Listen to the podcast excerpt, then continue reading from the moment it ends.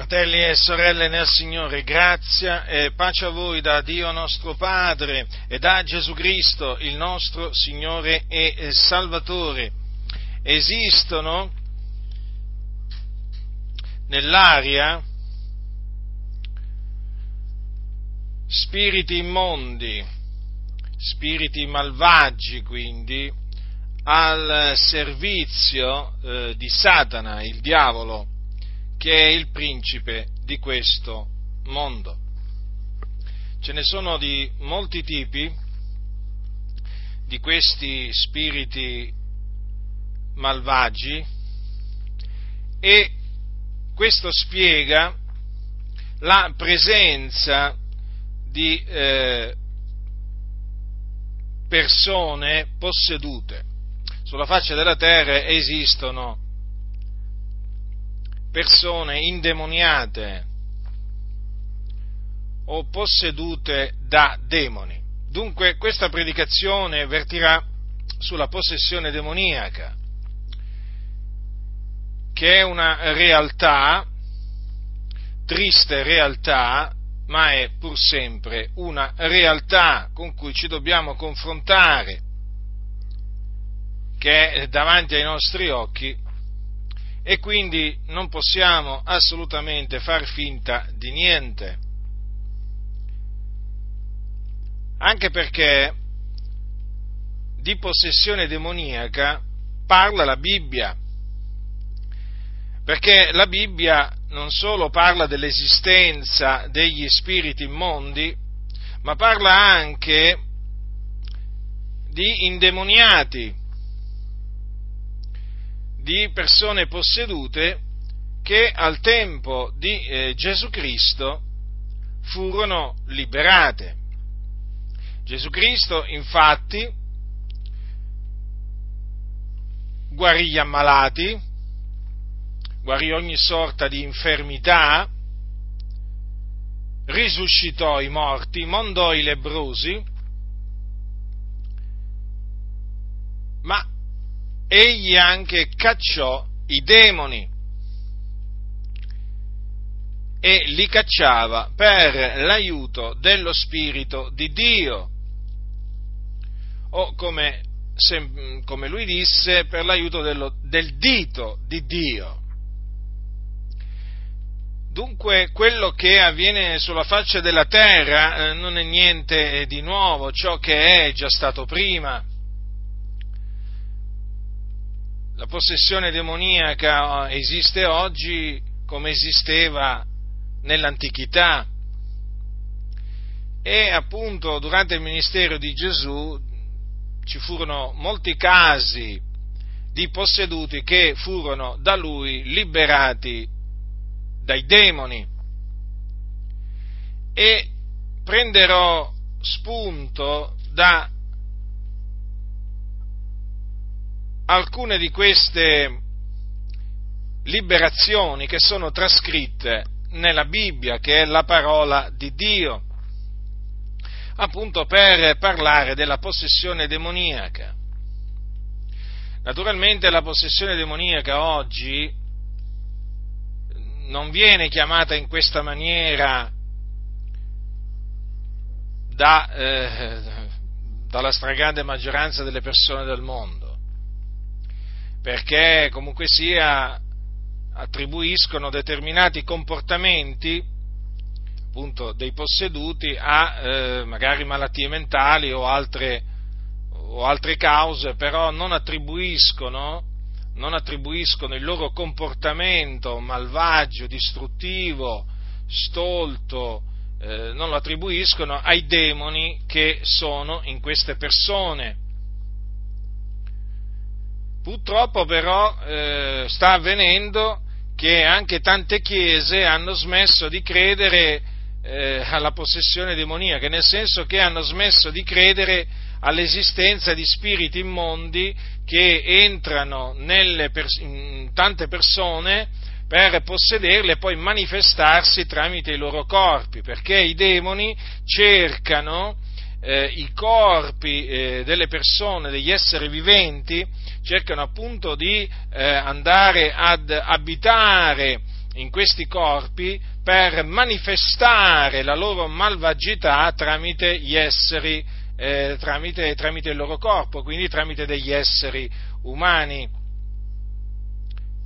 Dunque è chiaro che i posseduti sono sotto la potestà eh, di Satana, sono agitati da spiriti immondi e quindi sono in balia degli spiriti immondi che eh, li costringono a fare determ- tante cose malvagie. E appunto vi stavo dicendo, la cosa triste è che oggigiorno oramai persino tante chiese non credono più, eh, non credono più né nell'esistenza del diavolo né nell'esistenza di spiriti immondi, ecco perché non si sente parlare eh, di possessione demoniaca che è una realtà, lo ripeto. Dunque, nel, mh, mm, nella storia di, nello scritto di Marco leggiamo quanto segue al capitolo, al capitolo 1. Siamo a Capernaum siamo a Capernaum. Come voi sapete, Gesù, quando iniziò il suo ministero, all'età di circa 30 anni, cominciò a eh, girare per le città, per i villaggi, predicando, insegnando, eh, guarendo ogni sorta di infermità e cacciando i demoni la sua fama si sparse, si sparse dappertutto anche perché coloro che poi venivano guariti da lui o liberati dai demoni poi si mettevano a proclamare eh, il miracolo, la guarigione che avevano ricevuto dal Signore Gesù Cristo. Ma è chiaro che la presenza del Figlio di Dio sulla faccia della terra non poteva rimanere eh, senza una reazione da parte degli spiriti, da parte degli spiriti immondi. D'altronde ricordiamoci che eh, Gesù fu condotto nel deserto dove fu tentato dal diavolo. Eh? Gesù ebbe un, chiamiamolo, incontro da questo punto, da questo punto di vista, eh, perché? Perché il diavolo gli si accostò eh, nel deserto eh, a, a Gesù. E quindi il diavolo parlò a Gesù, tentandolo, inducendolo, cercando di indurlo a peccare, ma il Signore Gesù resistette al diavolo e quindi non peccò. E quindi eh, vedete che eh, chiaramente il diavolo non rimase, non rimase così eh, non rimase indifferente alla presenza del figliolo di Dio sulla terra, ma non poteva naturalmente rimanere indifferente, perché il diavolo è il nemico, l'avversario. E quindi chiaramente nel deserto cercò eh, appunto nelle tentazioni di eh, indurre Gesù a peccare, che poi lui è quello che il, il, il diavolo, che è chiamato il tentatore, eh, vuole fare, vuole indurre, vuole indurre i santi a peccare.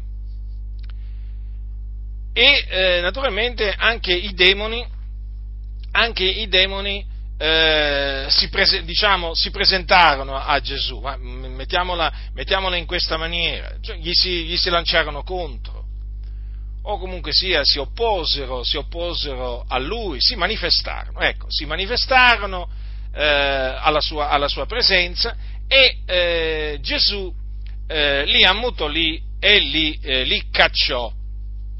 Così è scritto, per esempio, eh, in questo fatto accaduto a Capernaum, una delle città di Israele, dove eh, Gesù appunto predicò Peraltro voglio eh, ricordarvi che Capernaum eh, fa parte di quelle città dove furono compiute, dove Gesù compì la maggior parte delle sue opere, eh, delle sue opere potenti e che città che non, però non si ravvidero. Infatti Gesù ebbe delle parole dure contro Capernaum perché gli disse e tu, Capernaum, sarai tu forse innalzata fino al cielo? No, tu scenderai fino nell'Ades, perché se in Sodoma fossero state fatte le opere potenti compiute in te, ella sarebbe durata fino ad oggi. Però io lo dichiaro, nel giorno del giudizio, la sorte del paese di Sodoma sarà più tollerabile della tua. Quindi considerate che questa fu una delle opere potenti che Gesù Cristo, il Figlio di Dio, compì per l'aiuto dello Spirito di Dio in Capernaum. Così è scritto, capitolo 1, dal versetto 21. E vennero in Capernaum e subito il sabato sabato Gesù, entrato nella sinagoga, insegnava e la gente stupiva della sua dottrina, perché egli li ammaestrava come avente autorità e non come gli scribi.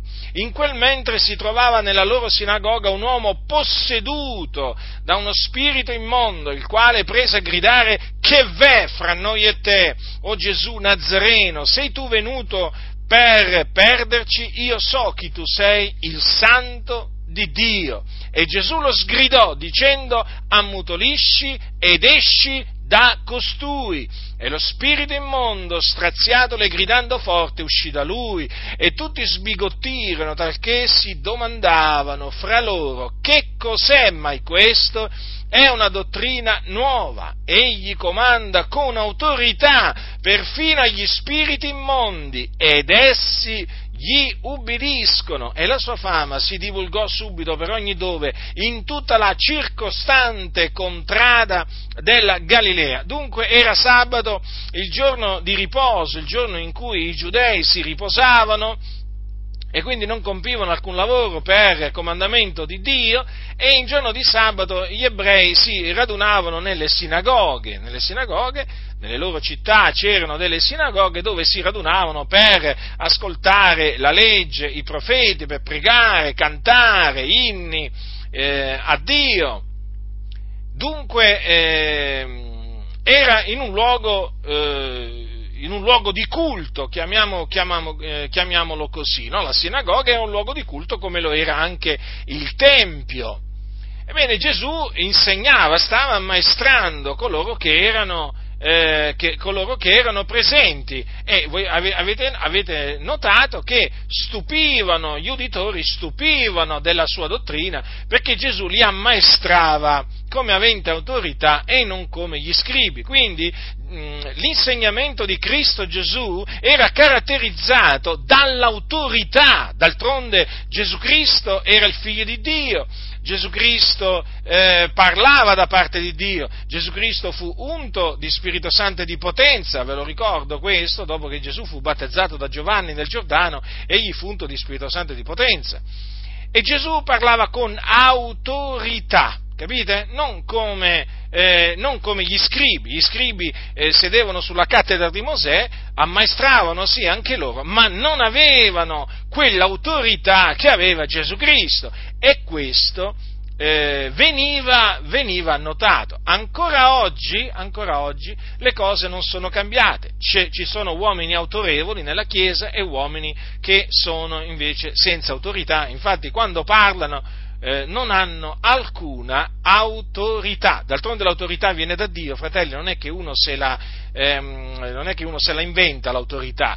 La, l'autorità ce l'hai perché ti viene data, ti viene data da Dio. Gli apostoli avevano questa autorità, per esempio, eh? Eh, i ministri costituiti dal Signore hanno autorità, ma quelli che si sono autoproclamati non hanno autorità, gli impostori non hanno autorità da parte di Dio. E difatti quando parlano si avverte immediatamente che parlano senza autorità, esattamente come parlavano gli scribi eh, ai tempi di Gesù. E ce ne sono molti appunto che eh, parlano senza autorità. Quando parlano sembra che stiano raccontando qualche favoletta. Eh? Avete presente quanti pastori oggi, cosiddetti pastori, ma non solo pastori, anche cosiddetti dottori e così via, Avete presente quanti ce ne sono di questi, eh? che da dietro il pulpito quando parlano sembra che stiano lì veramente, parlano a fatica, a parte il fatto che sembra che facciano una fatica enorme a parlare, ma poi quando parlano si avverte che non hanno alcuna autorità, perché recitano, recitano, sono degli attori, sono proprio degli attori, sì, loro hanno imparato una lezioncina hanno imparato una lezioncina che poi si mettono dietro il pulpito e recitano quello che hanno imparato. Poi queste lezioncine se le trasmettono l'un con l'altro, se le passano l'un con l'altro e poi la domenica da Varese ad Agrigento praticamente si sente sempre la solita eh, filastrocca.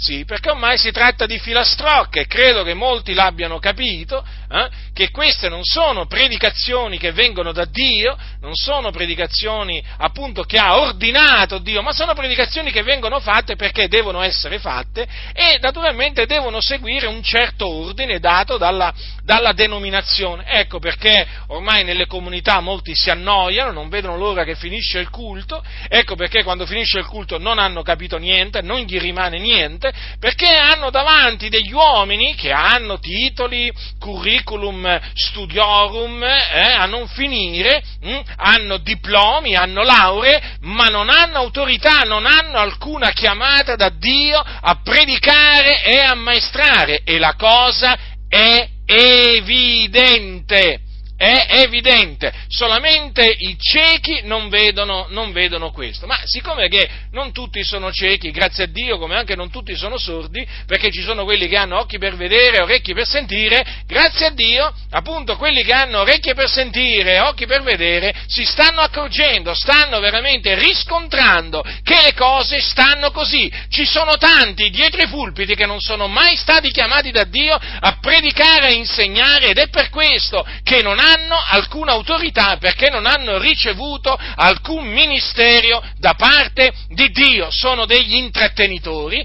che si mettono là per, diciamo, intrattenere l'uditorio, sono dei cianciatori, sono dei seduttori di menti, sono degli impostori.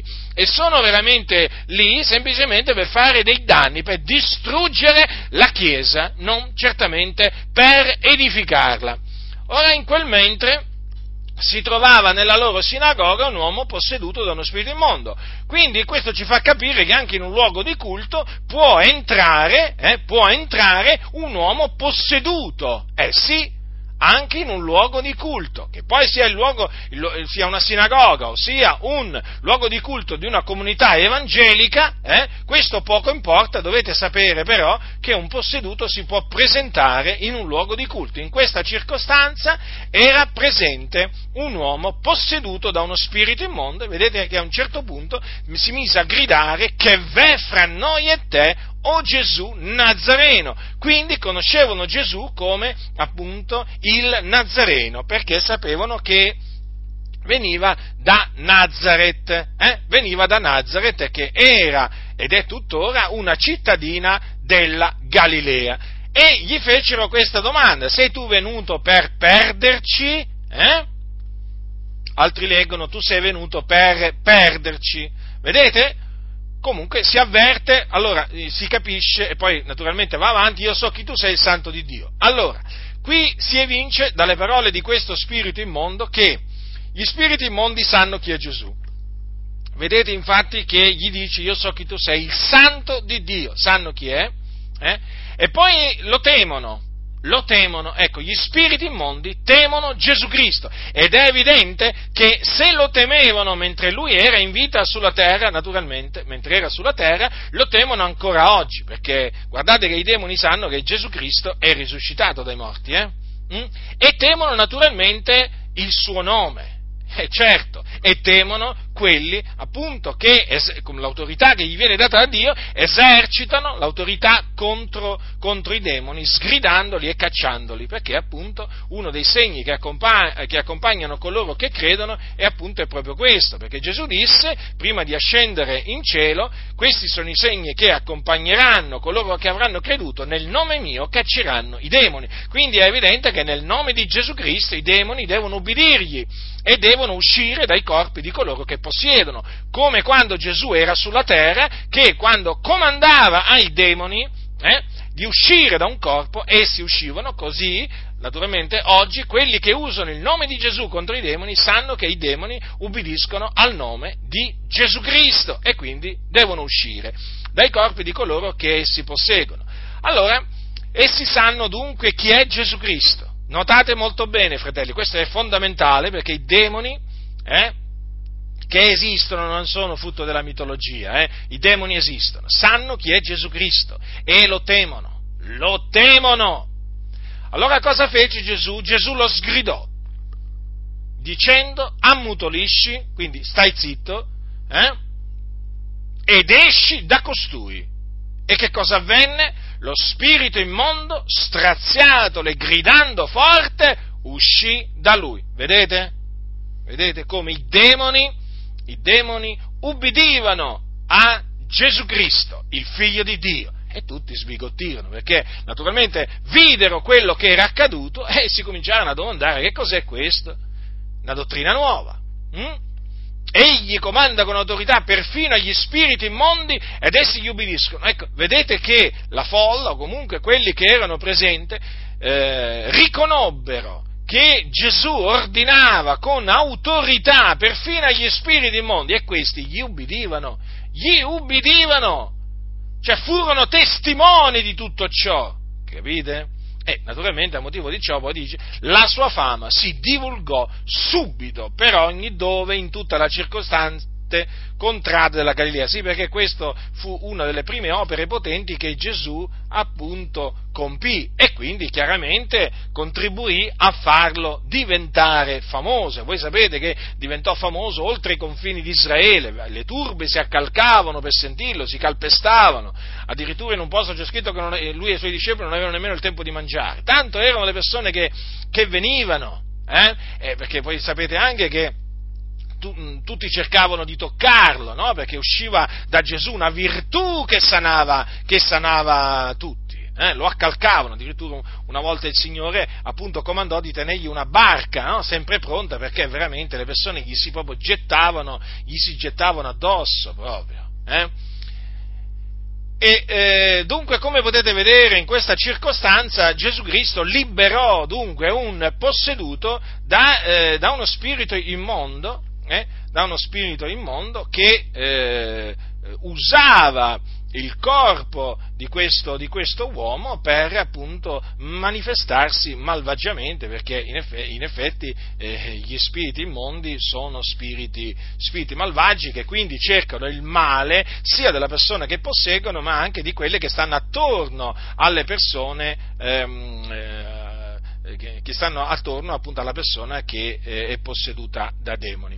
Vediamo un'altra, vediamo un'altra liberazione compiuta dal nostro Signore Gesù Cristo eh, nei confronti eh, di, un, eh, di, un altro, di, un, altro, indemoniato, chiamato l'indemoniato di Gerasa, eh, del paese dei Geraseni. Capitolo 5 di Marco. Prendete il capitolo 5 di Marco.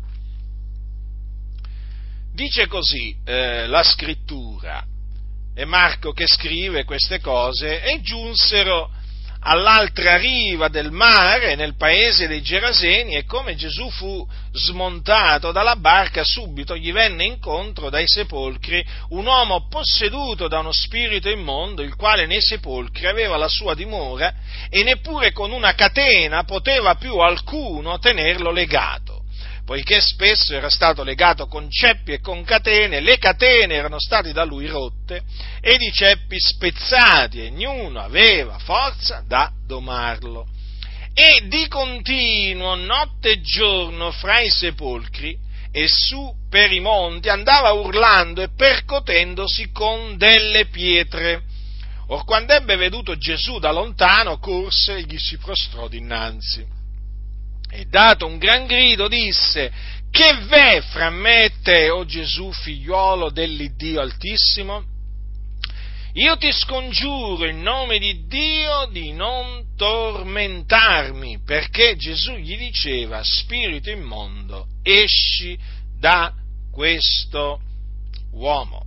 E Gesù gli domandò qual è il tuo nome ed egli rispose il mio nome è Legione perché siamo molti e lo pregava con insistenza che non li mandasse via dal paese. Or quivi per il monte stava a pascolare un gran branco di porci, gli spiriti lo pregarono dicendo, mandaci nei porci, perché entriamo in essi. Ed egli lo permise loro, e gli spiriti immondi usciti entrarono nei porci, ed il branco si avventò giù a precipizio nel mare. Erano circa duemila ed, affogarono nel mare, e quelli che li pasturavano fuggirono e portarono la notizia in città e per la campagna, e la gente andò a vedere ciò che era avvenuto e vennero a Gesù e videro l'indemoniato seduto, vestito di buon senno, lui che aveva avuto la legione, e si impaurirono. E quelli che avevano visto raccontarono loro ciò che era avvenuto all'indemoniato il fatto dei porci, ed essi presero a pregare Gesù che se ne andasse dai loro confini. E come egli montava nella barca, l'uomo che era stato indemoniato lo pregava di poter stare con lui, e Gesù non glielo permise, ma gli disse, va a casa tua dai tuoi, racconta loro le grandi cose che il Signore ti ha fatto e come egli ha avuto pietà di te. E quello se ne andò e cominciò a pubblicare per la Decapoli le grandi cose che Gesù aveva fatto per lui, e si maravigliarono. Dunque ecco un altro indemoniato un altro indemoniato si trovava nel paese dei Geraseni, Gesù sapete che eh, con la barca no, face, diciamo, faceva di qua e di là, no, nel senso sul mare di, eh, di Galilea, eh? da una sponda andava, andava all'altra, eh? su una barca, ed ecco che, eh, smontato dalla barca, ecco che gli andò incontro dai sepolcri un uomo posseduto. Quindi praticamente questo, aveva, questo abitava nei sepolcri, nei cimiteri. Eh? e eh, era posseduto da uno spirito immondo. Eh?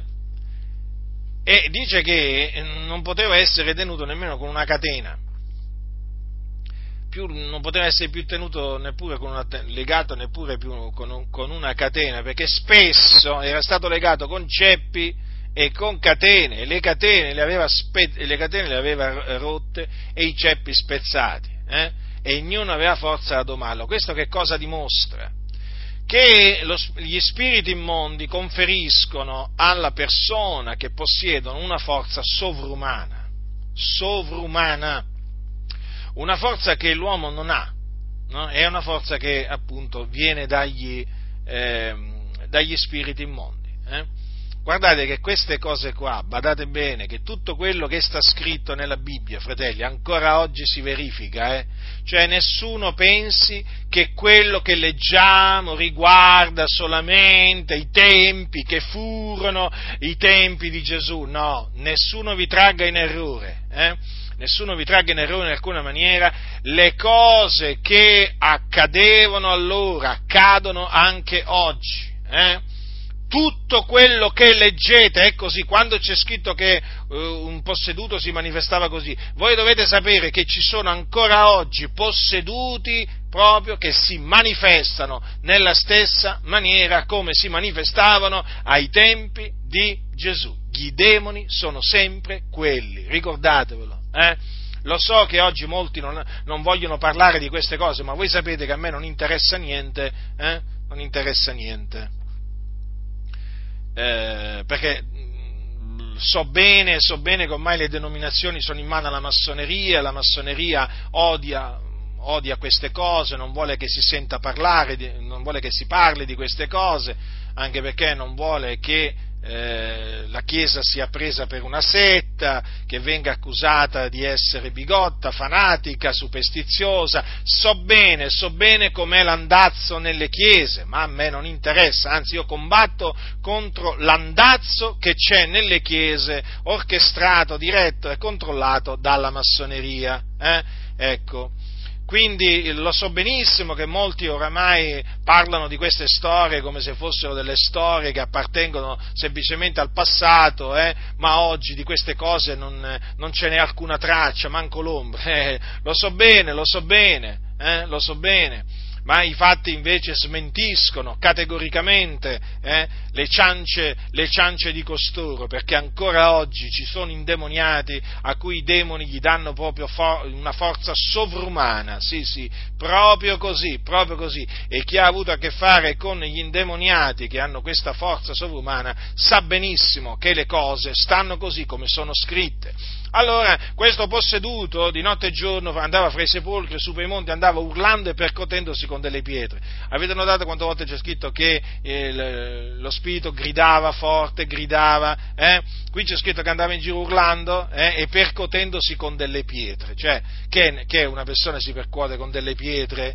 Cioè, voglio dire, così Evidentemente, vedete, qua c'era appunto degli spiriti immondi che lo tormentavano e lo costringevano a percuotersi con delle pietre. Questo uomo era in balia dei demoni. Eh, le, cose, le, cose, stanno così, fratelli, si percoteva con delle pietre, quindi si faceva, si faceva del male e chiaramente metteva paura alle persone, eh, eh, era temuto, era temuto dalle, dalle, dalle persone ma quando ebbe veduto Gesù questo, questo eh, posseduto da lontano, corse, gli si prostò davanti eh, e dato un gran grido, notate appunto come hanno questa caratteristica gli indemoniati, che è quella di gridare, no? all'improvviso si mettono a gridare. Che v'è fra me e te, o oh Gesù, figliuol dell'Iddio Altissimo? Io ti scongiuro in nome di Dio di non tormentarmi, perché Gesù gli diceva, spirito immondo, esci da questo uomo.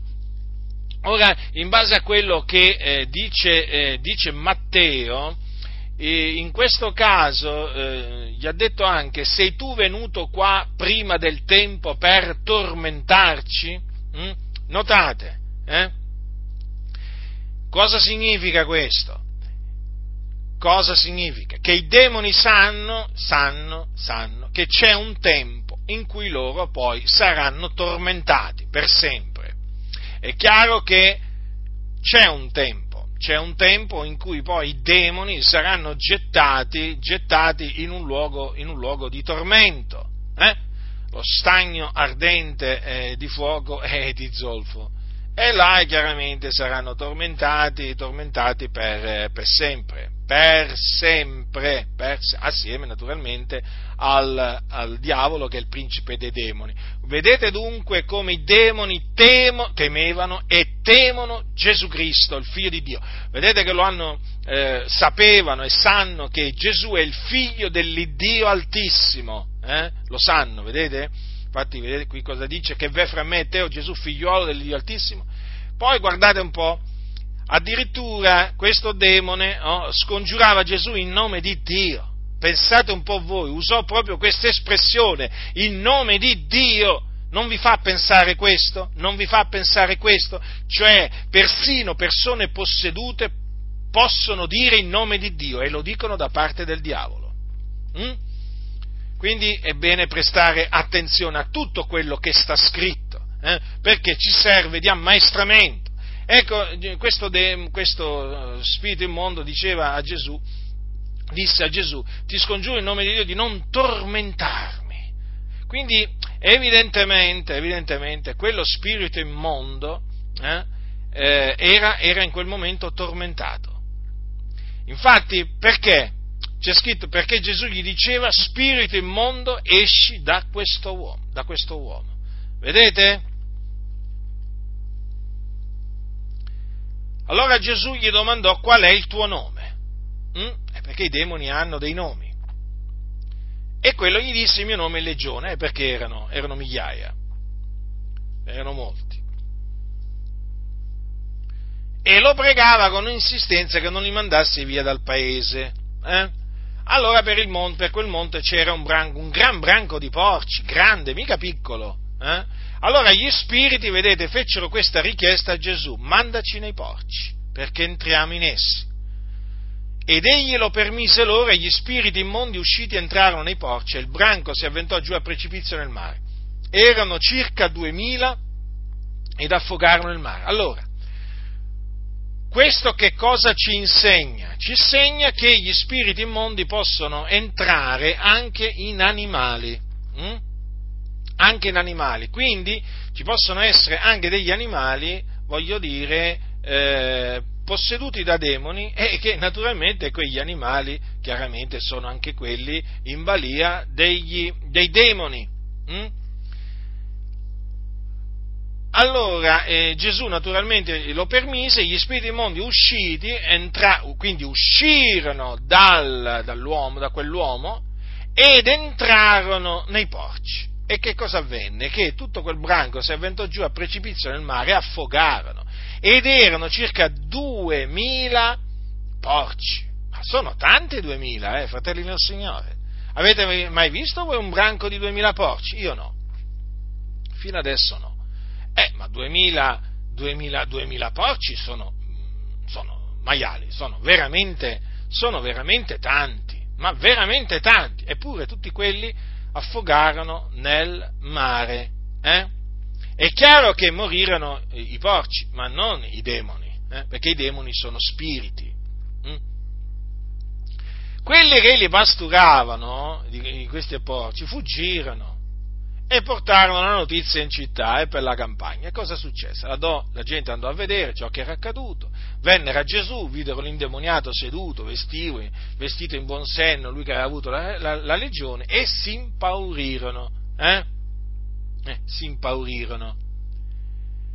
E eh, il fatto è che presero a pregare Gesù che se ne andasse dai loro confini. Ma vi rendete conto? Dopo un'opera potente del genere avrebbero dovuto accoglierlo, no?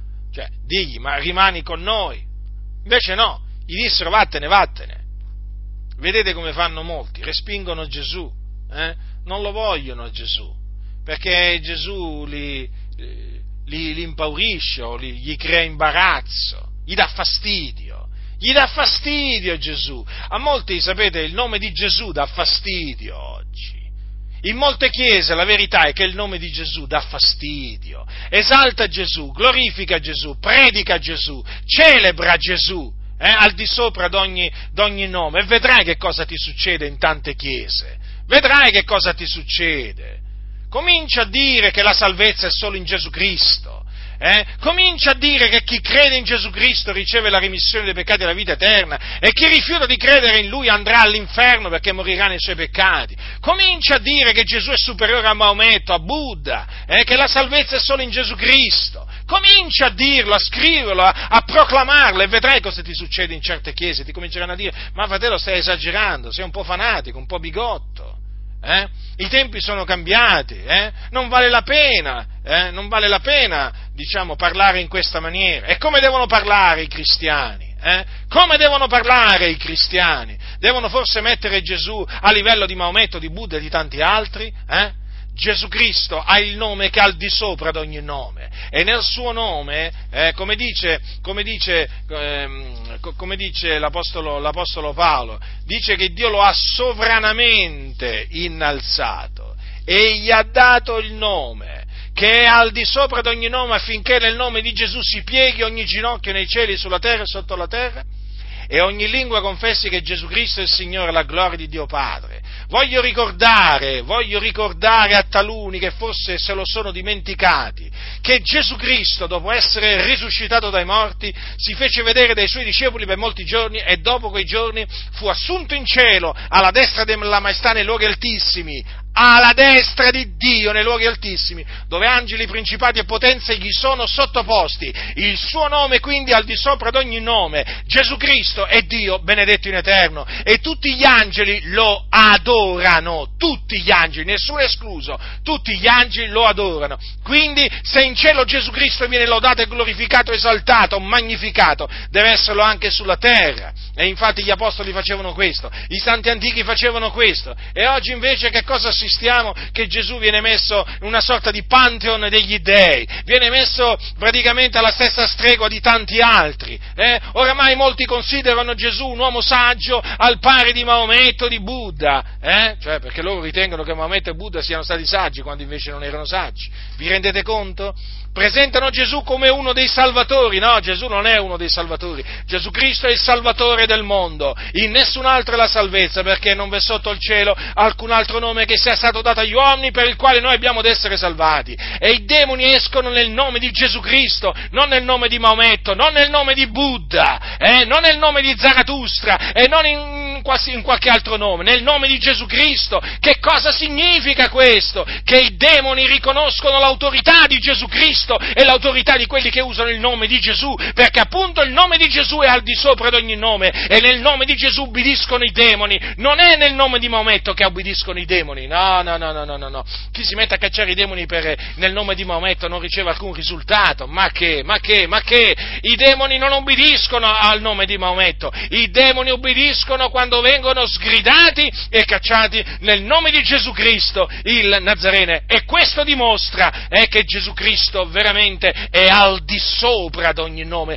ha il nome che è al di sopra di ogni nome. Come dice l'Apostolo, sempre l'Apostolo Paolo, questa volta lo dice agli Efesini, dice queste cose, dice la qual potente efficacia della sua forza Dio ha spiegato in Cristo quando lo risuscitò dai morti e lo fece sedere alla propria destra nei luoghi celesti al di sopra di ogni principato e autorità e potestà e signoria ed ogni altro nome che si nomina non solo in questo mondo ma anche in quello a venire. Ogni cosa egli gli ha posto sotto i piedi e l'ha dato per capo supremo alla Chiesa che è il corpo di lui, il compimento di colui che porta a compimento ogni cosa in tutti. Avete capito quindi? Il nome di Gesù Cristo al di sopra di ogni principato, autorità e potestà e signoria ed ogni altro nome che si nomina non solo in questo mondo, ma anche in quello a venire. Avete capito allora? Gesù Cristo è superiore a Satana, che è il principe di questo mondo, perché Gesù Cristo è il re dei re, il Signore dei signori, Gesù Cristo è Dio. Avete capito quindi? Eh? Gesù non può essere messo alla pari di nessun altro, eh? no, non può, non può, non può. Ma vedete, la storia di Gesù ci mostra veramente che nessun altro ha compiuto quello che lui ha fatto. Eh? Le opere che lui ha fatto, chi le ha mai compiute? Eh? Quello che lui ha detto, chi l'ha mai detto? Gesù è unico, Gesù è unico perché è il figlio dell'Iddio Altissimo. Vedete questi pregarono Gesù che se ne andasse dai loro confini e molti oramai praticamente hanno allontanato Gesù dalle denominazioni. Eh sì, è proprio così, sì. Ah, qualcuno dirà, parlano di Gesù. Ah sì, di quale Gesù?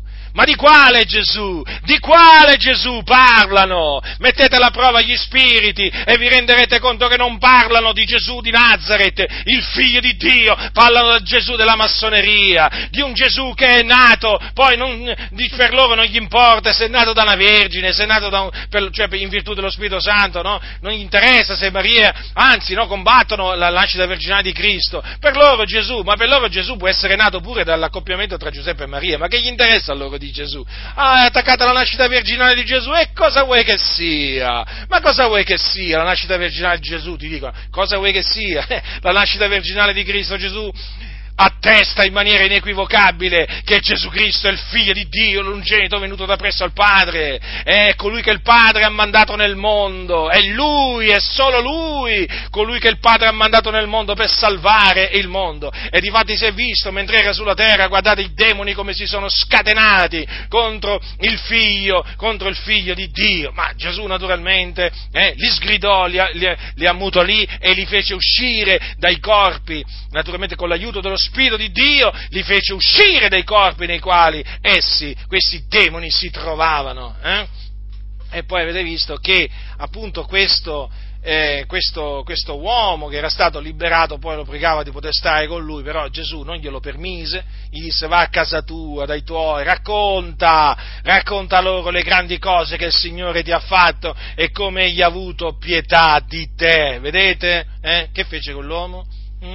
Cominciò a pubblicare eh, per la Decapoli, che era un insieme di dieci città, le grandi cose che Gesù aveva fatto per lui, grandi cose il Signore ha fatto per noi. E noi dobbiamo proclamare le grandi cose che Gesù ha fatto per noi. Certo, tutti, eh, tra di noi non è che tutti eravamo posseduti, qualcuno era posseduto, qualcun altro no, ma una cosa è certa, Gesù ha fatto grandi cose per ognuno di noi, quindi proclamiamo, proclamiamo dappertutto, proclamiamo dappertutto, a voce per iscritto, le grandi cose che Gesù ha fatto per noi, eh? perché Gesù Cristo è il Signore, ha fatto veramente grandi cose per noi, il Signore ha avuto pietà di noi innanzitutto, sì, ha voluto avere pietà di noi, proprio così, proprio così, e poi quante altre grandi cose il Signore ha fatto per noi, eh? studiamoci di non dimenticarci le grandi cose che il Signore ha fatto, ha fatto per noi, fratelli nel Signore. Dunque vedete, ecco un altro caso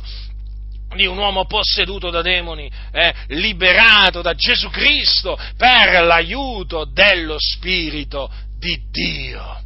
Un'altra, un altro, eh, un altro eh, caso di possessione demoniaca eh, in cui appunto ehm, vediamo Gesù Cristo che libera, che libera, il posseduto è questo qua, eh, al capitolo 9 di Marco.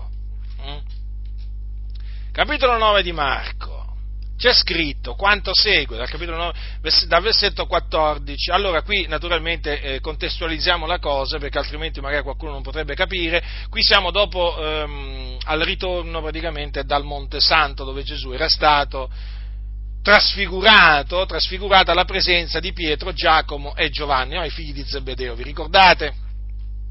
Allora, erano scesi dal monte allora dice così Gesù e naturalmente i suoi tre discepoli, hm? e eh, c'è scritto così, nel capitolo 9 hm, di Marco, dal versetto 14, venuti ai discepoli videro intorno a loro una gran folla, e degli scribi che, discute, che, discutevano con loro, e subito tutta la folla, veduto Gesù, sbigottì e accorse a salutarlo, ed egli domandò loro, di che discutevate voi con loro? E uno della folla gli rispose, maestro, io ti ho menato il mio figliuolo che ha uno spirito mutolo e dovunque esso lo prende lo atterra ed egli schiuma, stride dai denti e rimane stecchito. Ho detto ai tuoi discepoli che lo cacciassero, ma non hanno potuto. E Gesù rispondendo disse loro, O generazione incredula, fino a quando sarò io con voi? Fino a quando vi sopporterò? Menatemelo e glielo menarono. E come vide Gesù subito lo spirito lo torse in convulsione e caduto in terra si rotolava schiumando. E Gesù domandò al padre da quanto tempo gli avviene questo? Ed egli disse dalla sua infanzia. E spesse volte l'ha gettato anche nel fuoco e nell'acqua per farlo perire.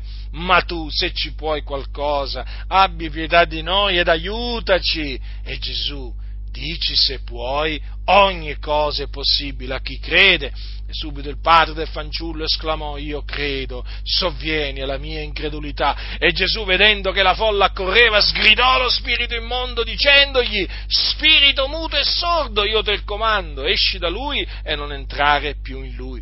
E lo spirito, gridando e straziandolo forte, uscì e il fanciullo rimase come morto, talché quasi tutti dicevano, è morto! Ma Gesù lo sollevò ed egli si rizzò in piedi. E quando Gesù fu entrato in casa, i suoi discepoli gli domandarono in privato perché non abbiamo potuto cacciare noi.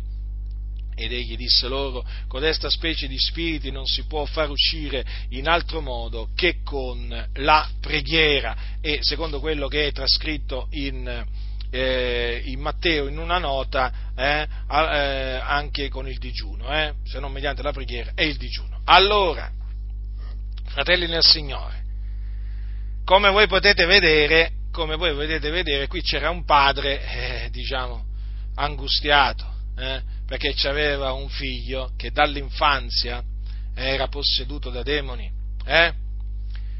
era posseduto da uno spirito immondo, uno spirito eh, muto e sordo. Pensate un po' voi il dolore di questo padre. Eh?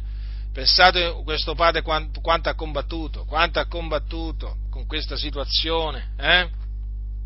E aveva portato questo suo figliolo ai discepoli di Gesù affinché lo cacciassero, quindi eh, praticamente lui credeva praticamente che i discepoli di Gesù potessero cacciare, però non avevano potuto cacciarlo, come abbiamo visto, eh, mm, eh, qui c'è scritto, Gesù gli rispose in quella maniera, no? perché non l'avevano cacciato, però in, in, ehm, qua in, ehm, in, Matteo c'è scritto, c'è scritto eh, a cagione della vostra poca fede, eh? ecco, c'è anche scritto questo. Dunque a motivo della loro incredulità. Ecco perché Gesù appunto eh, quando sentì dire a quell'uomo che i suoi discepoli non l'avevano potuto cacciare quel demone, disse, o oh, generazione incredula, fino a quando sarò io con voi, fino a quando vi sopporterò, menatemelo. Allora quando glielo menarono quel bambino, eh, vedete cosa avvenne? Lo spirito, quello spirito immondo, quello spirito muto e sordo, quindi quello spirito immondo produceva mutismo e sordità. Ecco, vedete? Eh, eh, ma gli spiriti maligni fanno del male alle persone, eh? mutismo e sordità. E ci sono ancora oggi questi spiriti eh, che eh, producono mutismo e sordità. Eh, lo spirito lo torse in convulsione, è caduto in terra, si rotolava schiumando. Vedete, una, un'altra delle caratteristiche degli indemoniati è che schiumano. Hm? gridano, schiumano, cadono in terra, eh, si torcono in convulsione, vedete? Questi sono naturalmente segni evidenti, eh, proprio segni fisici no? di, una, di, una, possessione demoniaca. Allora Gesù domandò al padre da quanto tempo gli viene questo? E il padre gli disse dalla sua infanzia, quindi vedete da quando era piccolo. Eh? E spesse volte questo, questo demone eh, l'aveva gettata a quel bambino o comunque a quel, a quel ragazzo nel fuoco e nell'acqua per farlo perire. Avete notato? Qualcuno avrebbe detto, eh, ha cercato di ammazzarsi. Eh? Oggi si direbbe, vedi, ha cercato il suicidio. Eh sì, dietro, dietro molti tentativi di suicidio, fratelli nel Signore, eh? allora, dietro, allora, innanzitutto, dietro ogni tentativo di suicidio c'è il diavolo, questo deve essere chiaro. Eh? Deve essere chiaro questo, eh? Perché il diavolo sa che i suicidi vanno all'inferno. Diavolo lo sa, molti pastori non lo sanno e nemmeno lo vogliono sapere, perché per molti pastori addirittura i suicidi vanno in cielo, vanno in paradiso. Ormai in paradiso ci vanno tutti in paradiso ormai ci vanno tutti, gli adulteri, i fornicatori, gli omosessuali, i ladri, gli ubriachi, gli oltraggiatori, i bestemmiatori, gli increduli, tutti. D'altronde stanno seguendo l'esempio della Chiesa Cattolica Romana che in paradiso manda pure gli atei, per modo di dire. Mm? Sì, sì, pure gli atei vanno in paradiso, anche il, il, cardinale Martini, morto alcuni anni fa, disse che in cielo c'è un posto anche riservato agli atei, voi sapete che il cardinale Martini era un massone, eh? ormai le chiese massonizzate in cielo ci mandano tutti, pure gli atei, pure gli atei, non te lo dicono magari chiaramente, però alla fine, in fin dei conti, nessuno va all'inferno, già il fatto che non parlano dell'inferno, non dicono chi va all'inferno, già ti fa capire che per loro vanno tutti in cielo, quando veramente la maggior parte degli esseri umani va all'inferno, va all'inferno. Eh? Perché? Perché la maggior parte sono increduli. Eh? Anche tanti che si dicono evangelici eh, sono andati all'inferno perché erano increduli, non erano, non erano, nati, non erano nati, di nuovo. Ma appunto, eh, eh, ecco, vi stavo dicendo appunto che ogni, dietro ogni tentativo di suicidio c'è il diavolo eh, in, questo caso, in, questo caso, ci troviamo eh, davanti eh, praticamente a dei tentativi di suicidio, ovvio, eh, chiaramente mh, istigati, istigati da, ehm, da, da, un, da, uno spirito immondo che appunto lo afferrava, afferrava questo ragazzo. Vedete? Perché dice, il, il padre gli disse, spesse volte l'ha gettato anche nel fuoco e nell'acqua per farlo perire, quindi per farlo morire. Capite? Però certo, apparentemente uno vede questa cosa qua e dice, vedi, ha tentato il suicidio, mentre magari la persona non sa eh, che quello è eh, posseduto eh, e eh, gli spiriti, gli spiriti immondi lo trascinano proprio a cercare di togliersi la vita, no? magari buttandosi nell'acqua, magari buttandosi nel fuoco, capite? Queste cose avvengono ancora oggi, non è cambiato niente, non è cambiato niente, ripeto, tanto ormai molti non ci credono più a quello che sta scritto, eh? non ci credono che quello che è scritto qui è la parola di Dio, avete capito? Non credono che sia attuale, non credono che ci riguarda oggi. La maggior parte delle cose che sono scritte per questa gente che si dice evangelica non riguarda noi, capite? Capite? No, riguarda quel tempo, eh, riguarda quel tempo. Tu parla con alcuni di queste cose, ma ti guardano in faccia, ti ridono in faccia, ma ti dicono ma tu sei matto, ma che sei superstizioso. Capite come vi parlano? Sti intellettuali, eh? Sti intellettuali ignoranti, insensati, malvagi, eh? Eh? Che la domenica, la domenica mattina vanno al culto, la domenica sera vanno in loggia, eh? Di notte, là, sotto la volta celeste, sotto i segni dello zodiaco, a invocare il grande architetto dell'universo. Ma sta gente qua, ma cosa pensate che vi possono trasmettere? La parola di Dio? Eh? Ma possono mai questi qua credere a quello che sta scritto nella Bibbia? Ma loro hanno altro a cui credere, hanno altro a cui pensare. Avete capito, fratelli del Signore? Questa è gente malvagia che vanno cacciati via dalle chiese, dalle, dalle assemblee dei santi, questi qui sono un cancro per la Chiesa, sti massoni. Questi rovinano la Chiesa, portano incredulità, dubbio, disprezzo verso la parola di Dio, di tutto, di più. Eh? E molti se li tengono. Ma, poi, ma, voi lo sapete che i massoni sono i principali nemici del risveglio, del vero risveglio? Ma lo sapete? Sono loro che non vogliono il risveglio. E se scoppia un risveglio vero, loro si precipitano per soffocarlo. Ah, non lo sapevate? È così, è così. Perché molte chiese sono spente? Non credono più nella manifestazione dello Spirito. Ci sono quelli che te lo dicono chiaramente. Eh? Ma ci sono quelli che praticamente dicono no, no, noi crediamo che ancora oggi, sì, però in teoria credono, poi nei fatti soffocano, spengono lo Spirito Santo, perché sono praticamente i cessazionisti di fatto, no? Non sono i, cessazionisti in parole, questi, perché ci sono quelli che sono in parole e nei fatti, allora sia cessazionisti, ci sono quelli invece che sono cessazionisti solamente nei fatti, no? A parole no, eh, no, no no, noi non siamo mica come quelli della Chiesa dei Fratelli, no, noi non siamo mica come i Valdesi, sì, a parole, nei fatti sono gli stessi, forse magari anche peggio, guarda cosa ti dico, guarda cosa ti dico, anche peggio! Eh? eh sì, ormai non ci credono più alla potenza di Dio, non cercano più la faccia del Signore. Ma no, ma no, ma non cercano più no, la faccia del Signore, perché bisogna cercare la faccia del Signore, lo ti dicono. Eh? E limitati a dire che credi in Dio. Noi crediamo in Dio, ma cerchiamo la faccia del Signore, cerchiamo i doni che vengono dal Signore, cerchiamo veramente, cerchiamo veramente, desideriamo che nella Chiesa accadano le cose che accadevano nell'antichità non siamo mica di quelli che dicono, ah, ma queste cose erano per allora. Visioni, sogni, no, vabbè, ma quelle erano, erano per quel tempo, per il primo secolo d.C. No, no, e i visioni e sogni sono ancora per oggi. I doni di potenza ad operare miracoli, i doni di guarigione, il dono della fede, eh?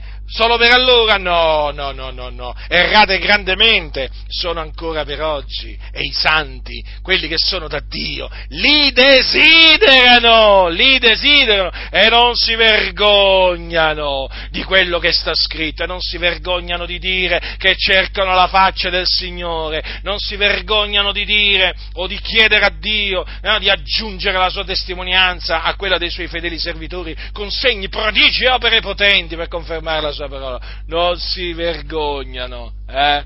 perché non sono stati massonizzati. Eh? Quelli che sono stati massonizzati eh? si vergognano di queste cose naturalmente, si vergognano di Gesù, delle parole di Gesù, delle opere di Gesù, eh? della dottrina di Gesù, però non si vergognano delle ciance, hm? non si vergognano delle ciance, delle ciance di Voltaire, di Martin Luther King, eh, dei loro fratelli massoni, eh? Eh no, no, no, no, quelli no, eh, come ma non ti puoi mica vergognare delle parole di questi, di questi qua, lo, dal loro punto di vista, capite, fratelli del Signore, ma metteteli alla prova e cacciateli via, cacciateli via sti massoni, cacciateli via, fuori i massoni dalle chiese fuori i massoni dalle dei santi. Non credono in Dio, non credono nel Signore Gesù Cristo, non credono nella potenza di Dio, anzi scherniscono, oltraggiano, offendono quelli che credono in Dio, nel solo vero Dio che è Yahweh. Eh? Credono, che, che, che, credono in colui che gli ha mandato Gesù Cristo, che credono nella potenza di Dio, nell'attualità della parola, della parola di Dio, ma che vi tenete i massoni? Via questi anticristi! Via questi anticristi dalla Chiesa dell'Iddio vivente, non è il loro posto! Loro hanno i loro posti, i luoghi loro di, di, riunione sono le logge, è là che si radunano, che c'entrano i massoni con la Chiesa dell'Iddio vivente, è vero. Eh? Ma non lo vedete che appena dite di credere al soprannaturale che viene da Dio, ma non lo vedete che sti massoni vi danno del superstizioso? Eh?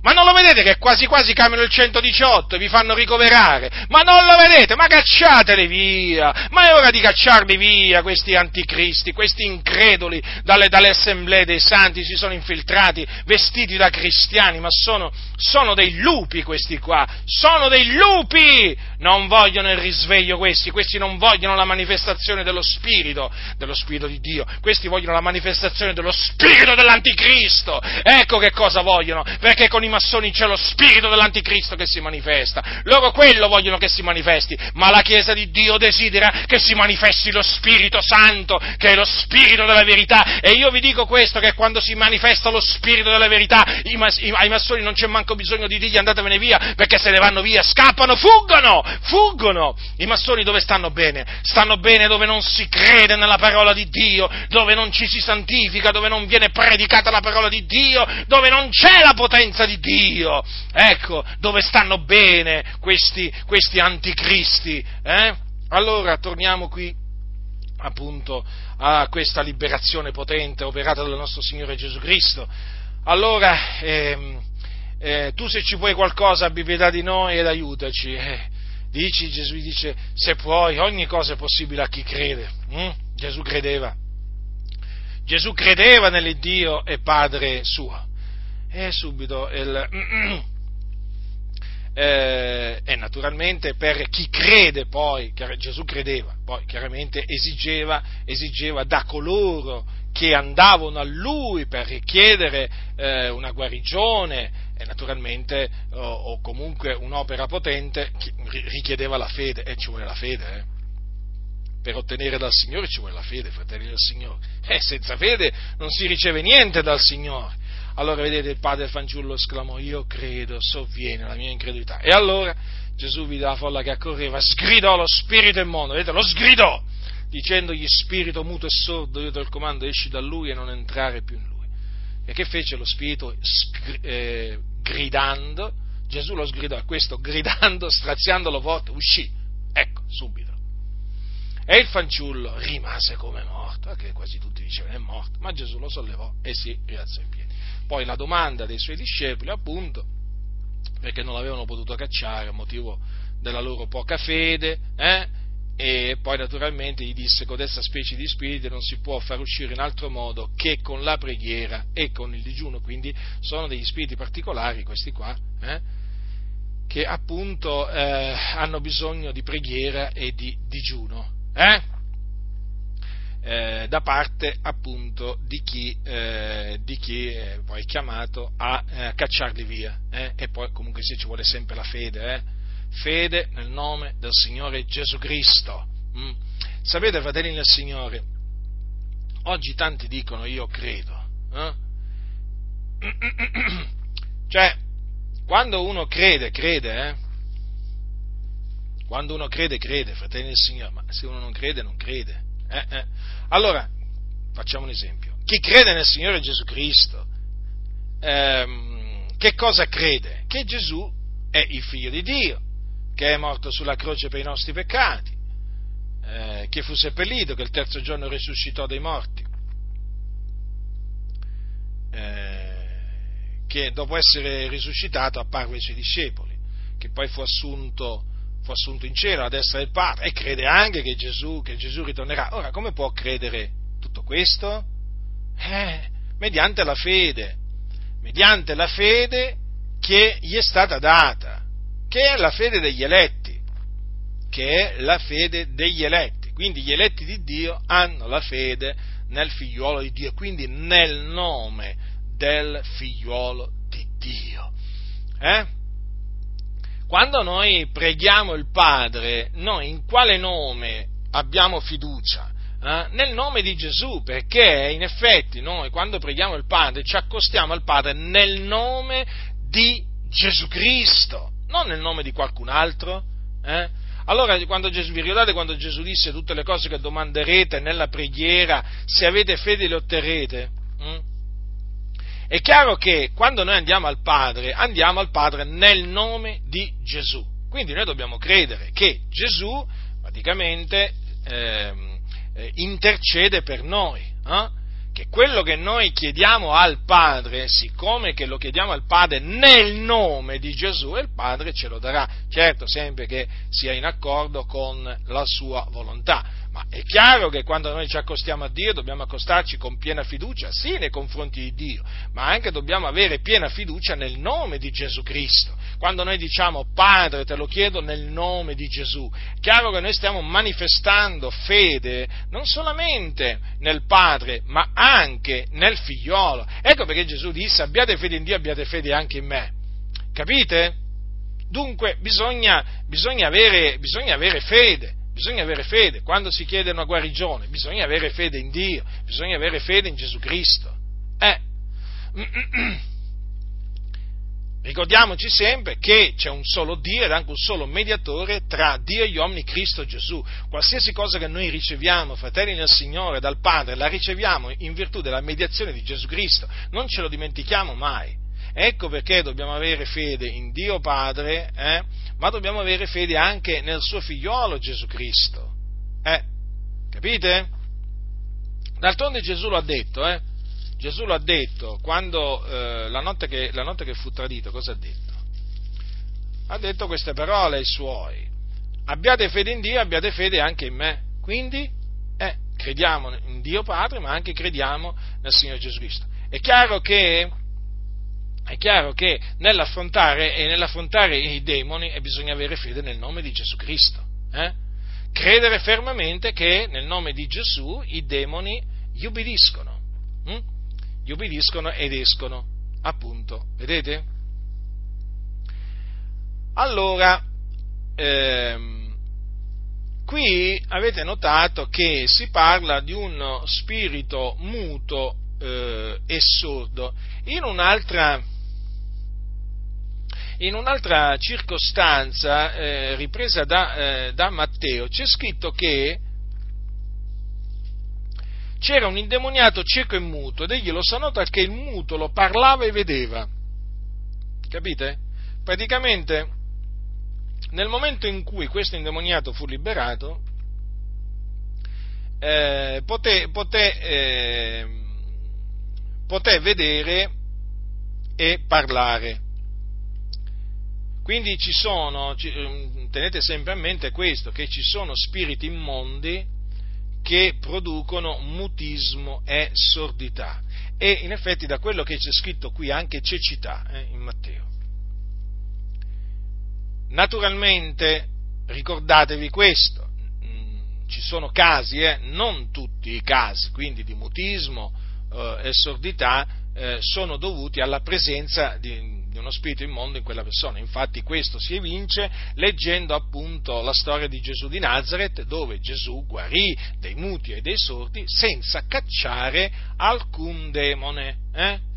semplicemente diciamo con la parola o in qualche altra maniera, comunque eh, senza eh, diciamo, attribuire, senza attribuire quel mutismo e quella sordità di quella persona alla, a, a, a una possessione demoniaca. Questo è importante, sapete perché? Perché ci sono quelli che dicono, ah ecco che ogni malattia è prodotta da un demone. No, non è così. No, non è così. E questo appunto è confermato dalla Sacra Scrittura. Quindi ci sono dei casi, ma non tutti i casi, eh?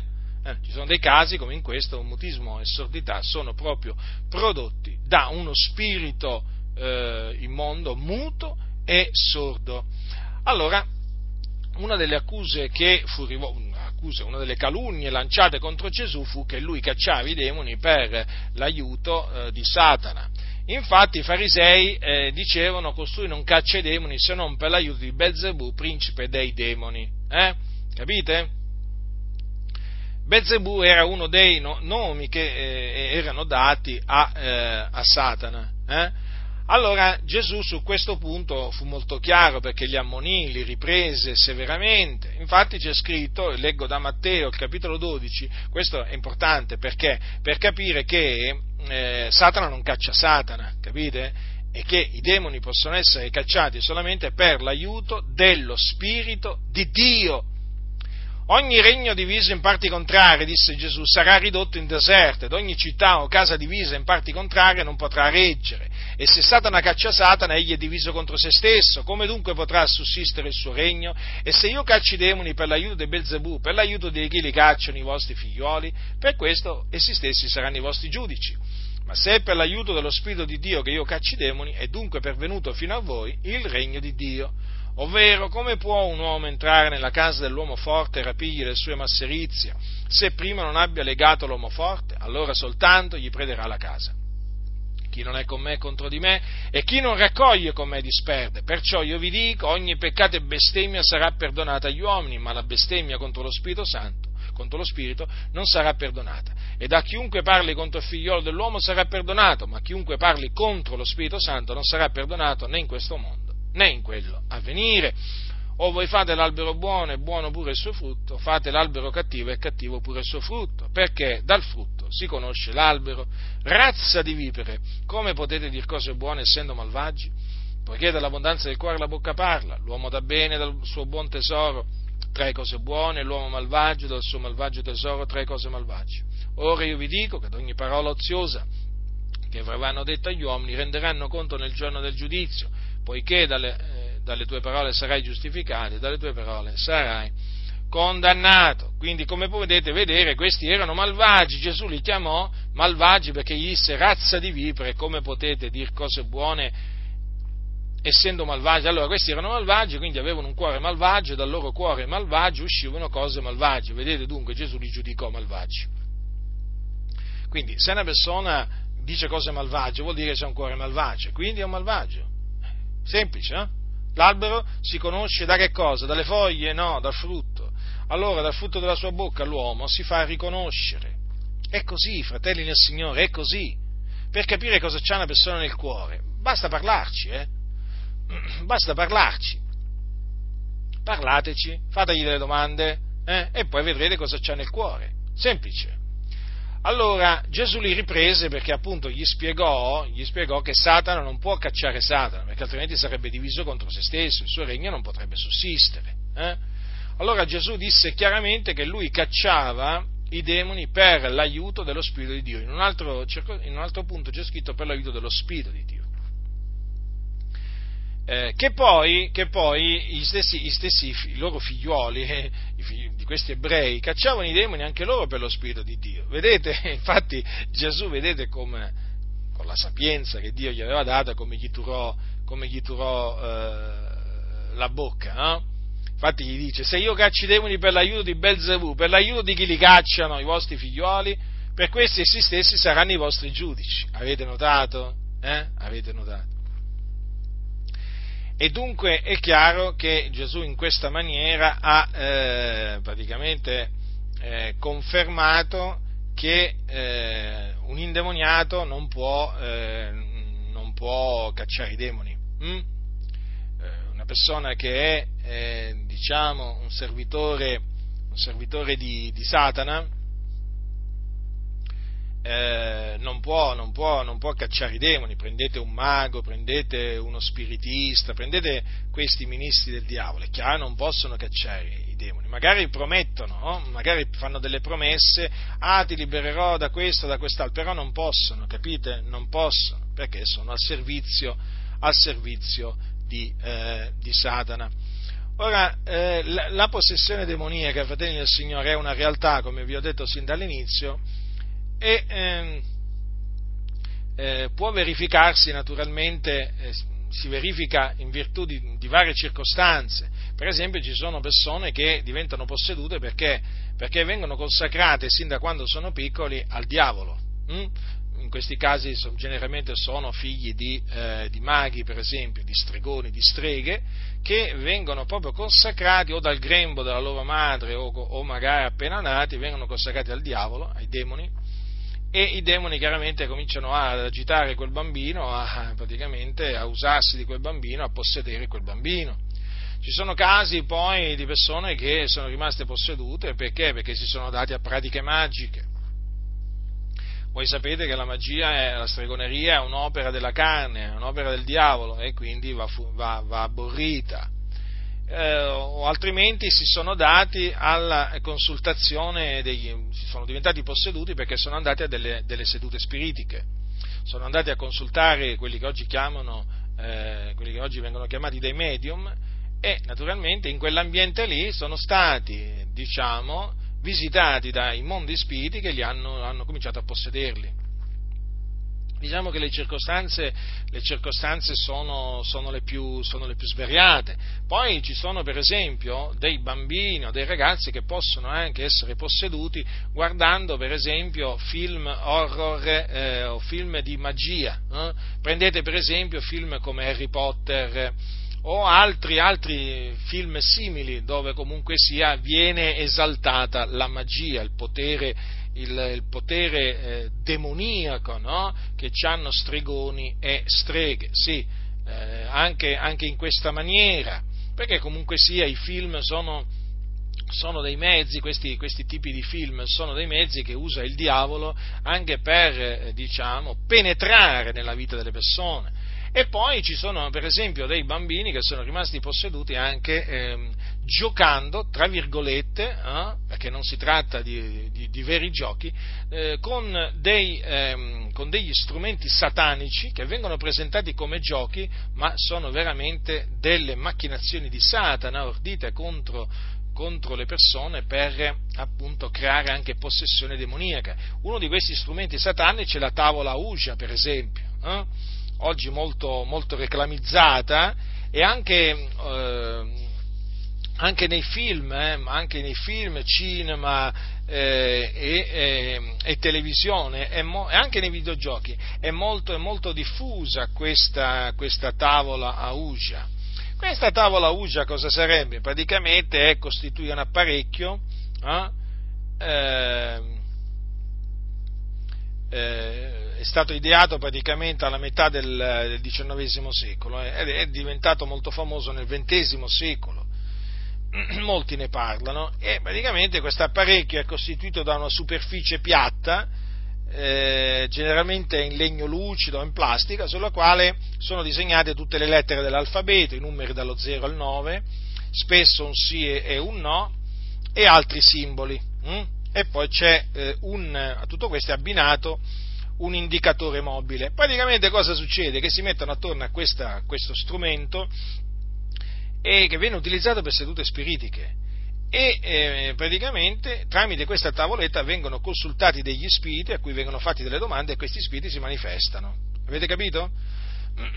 si manifestano eh, facendo sì che appunto l'indicatore si muova sulla, sulla tavola UCIA eh? e ehm, eh, appunto componendo, utilizzando le lettere e le cifre disegnate appunto su questo apparecchio, la risposta. Avete capito? E ci sono molti casi di appunto persone che sono, sono veramente diventate possedute dopo avere usato questa, eh, questa tavola UCIA, diabolica tavola UCIA, e che vi ho voluto mettere in guardia da questa, da questa tavola UCIA perché è veramente molto diffusa, soprattutto tra i ragazzi che pensano veramente di giocare e invece, e invece non è un gioco. Non è un gioco, fratelli del Signore. Ricordatevi che Satana ha tutto l'interesse a presentare le sue macchinazioni sotto forma di giochi giochi. Avete presente quando per esempio vi dicono no, ma quella è magia bianca, non è magia nera? Ecco, questa è un'altra, è un'altra menzogna della, del diavolo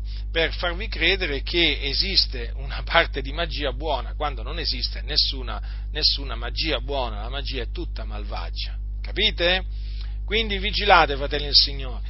E quindi, chiaramente poi, frequentando ambienti, eh, ambienti diciamo, eh, dove vengono praticate eh, praticati arti magiche e così via, anche lì chiaramente è molto facile eh, cadere, eh, cadere, vittima di spiriti immondi che li posseggono, per esempio riti voodoo, no? queste, queste, cose che vengono, vengono, fatte non solo in Africa, i riti voodoo, anche nell'Occidente vengono fatte, eh? anche lì chiaramente ci sono manifestazioni di eh, possessione demoniaca e chi partecipa a questi riti voodoo naturalmente eh, non pochi appunto rimangono posseduti.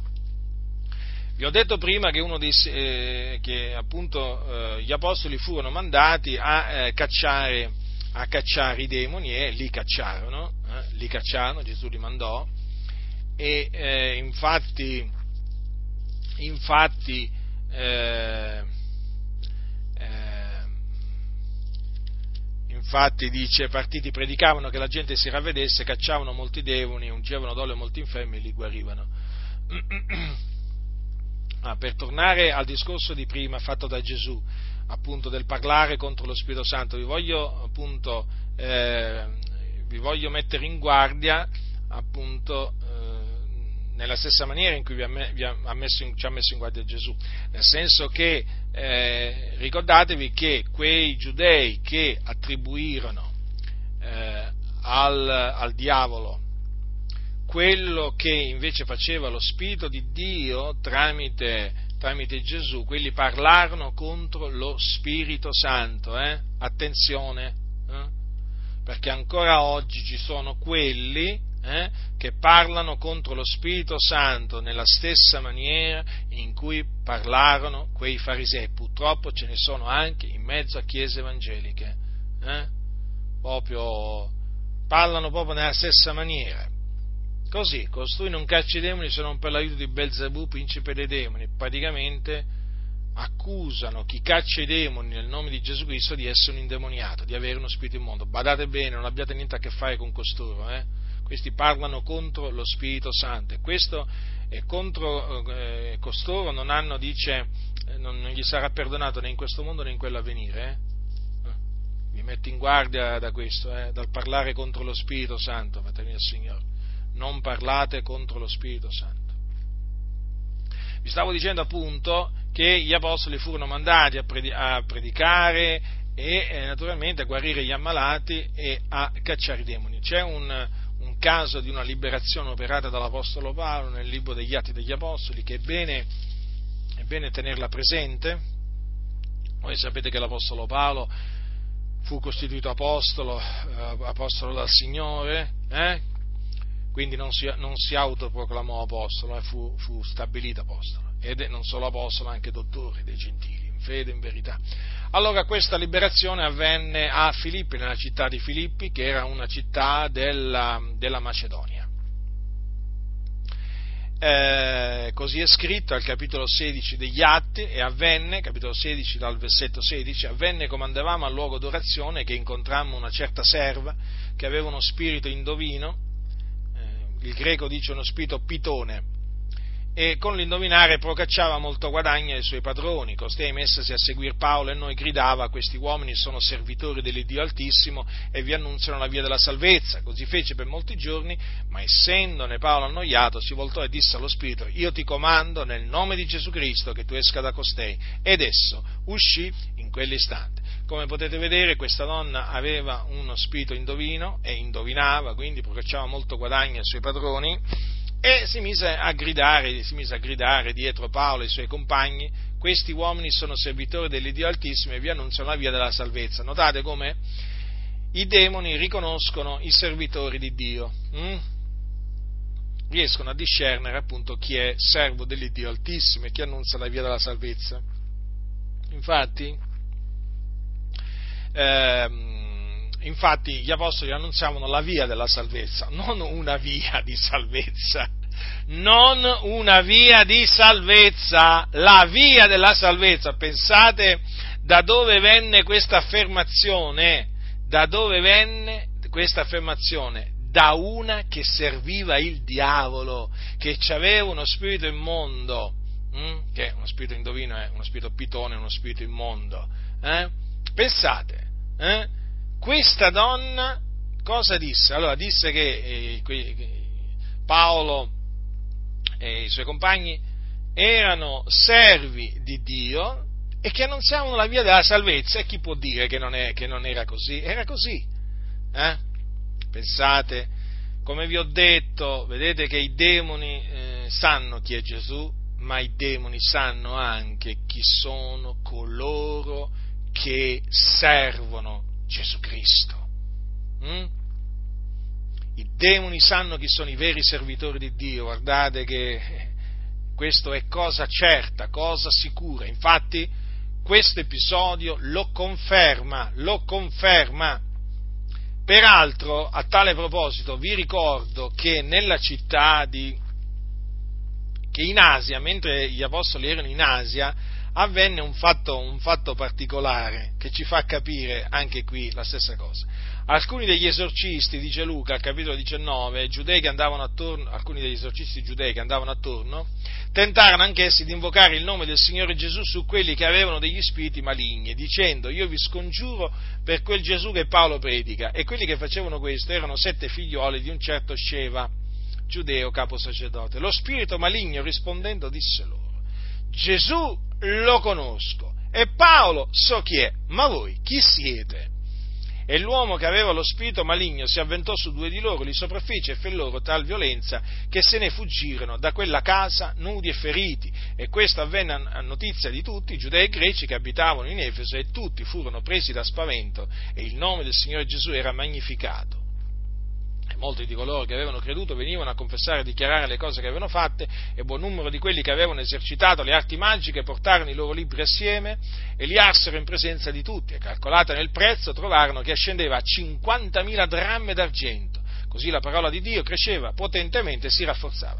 Avete notato dunque, questo spirito maligno non riconobbe in quei esorcisti giudei dei servitori di Dio praticamente. Disse, ma voi chi siete? Eh? Parole di uno spirito maligno. Gesù lo conosco, infatti conoscono, gli spiriti immondi conoscono chi è Gesù. Paolo so chi è, infatti conoscono pure Paolo. Eh? E naturalmente oggi conoscono tutti quelli che appunto eh, servono il Signore come Paolo. Ma voi chi siete? E vedete cosa c'è scritto? Che lo Spirito si avventò eh, su due di loro, li sopraffece e fece loro tanta violenza che se ne fuggirono da quella casa nudi e feriti. Ma vi rendete conto? Eh? Ancora una volta, vedete, viene messa in evidenza una forza sovrumana eh, che manifestò appunto eh, lo, uno, spirito, uno, uno, spirito, uno, spirito, maligno. Eh? Quindi vedete che quella serva, quella serva, eh, quella serva, quella serva a Filippi riconobbe che Paolo e i suoi compagni erano servitori di Dio e che annunziavano la via della salvezza. Allora Paolo, questa cosa durò molti giorni, annoiato, eh, si rivolse allo Spirito e gli comandò, vedete, gli comandò nel nome di Gesù Cristo di uscire da quella donna e lo Spirito ubbidì. Lo Spirito ubbidì, tanto è vero che c'è scritto, ed esso uscì in quell'istante. Vedete la potenza del nome di Gesù Cristo, il Figlio di Dio. Io ti comando nel nome di Gesù Cristo che tu esca da costei. D'altronde ricordatevi, fratelli nel Signore, che Gesù Cristo, morendo sulla croce, sapete che cosa ha fatto? Eh? Dice che avendo spogliato i principati delle potestà ha fatto un pubblico spettacolo trionfando su di loro per mezzo della croce. Ricordatevi questo, Gesù Cristo per mezzo della croce ha trionfato sui principati e le potestà. Mediante la sua morte, come dice un passo agli ebrei, quindi poco fa ho letto dai Colossesi, eh, ha distrutto il diavolo colui che aveva l'impero della morte. Ma vi rendete conto che cosa significa questo, fratelli nel Signore? Poiché dunque i figlioli partecipano del sangue e della carne anche egli vi ha similmente partecipato affinché mediante la morte distruggesse colui che aveva l'impero della morte, cioè il diavolo, e liberasse tutti quelli che per il timore della morte erano per tutta la vita soggetti a schiavitù. Dunque, vedete, noi che siamo discepoli di Gesù Cristo, eh, abbiamo fede in Lui e non abbiamo paura né del diavolo né dei demoni. Eh? E ricordatevi questo, che quando l'avversario verrà come una fiumana, lo Spirito dell'Eterno lo metterà in fuga. Nessun'arma fabbricata contro di noi riuscirà. Noi siamo il popolo di Dio, il Signore ci circonda di un di, un, di, un, di, una, di, una, protezione, ma naturalmente ricordatevi questo, di non fare posto al diavolo. Eh sì, perché c'è, c'è scritto pure questo. Perché alcuni dicono, eh, ma tanto il Signore mi protegge, sì, ma il fatto che il Signore ti protegga non significa che tu puoi andare a tentare Dio, eh?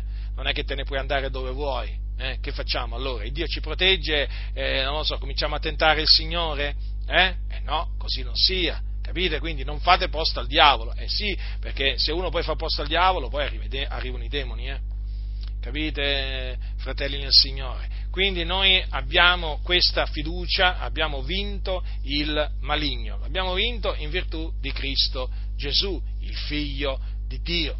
Ricordatevi che appunto nel libro dell'Apocalisse c'è scritto, c'è scritto quanto segue al capitolo, al capitolo 12 c'è scritto che ora è venuta la salvezza, la potenza e il regno dell'Iddio nostro e la potestà del suo Cristo, perché è stato gettato giù l'accusatore dei nostri fratelli che li accusava dinanzi all'Iddio nostro giorno e notte, ma essi l'hanno vinto a cagione del sangue dell'agnello e a cagione della parola della loro testimonianza e non hanno amato la loro vita, anzi l'hanno esposta alla morte.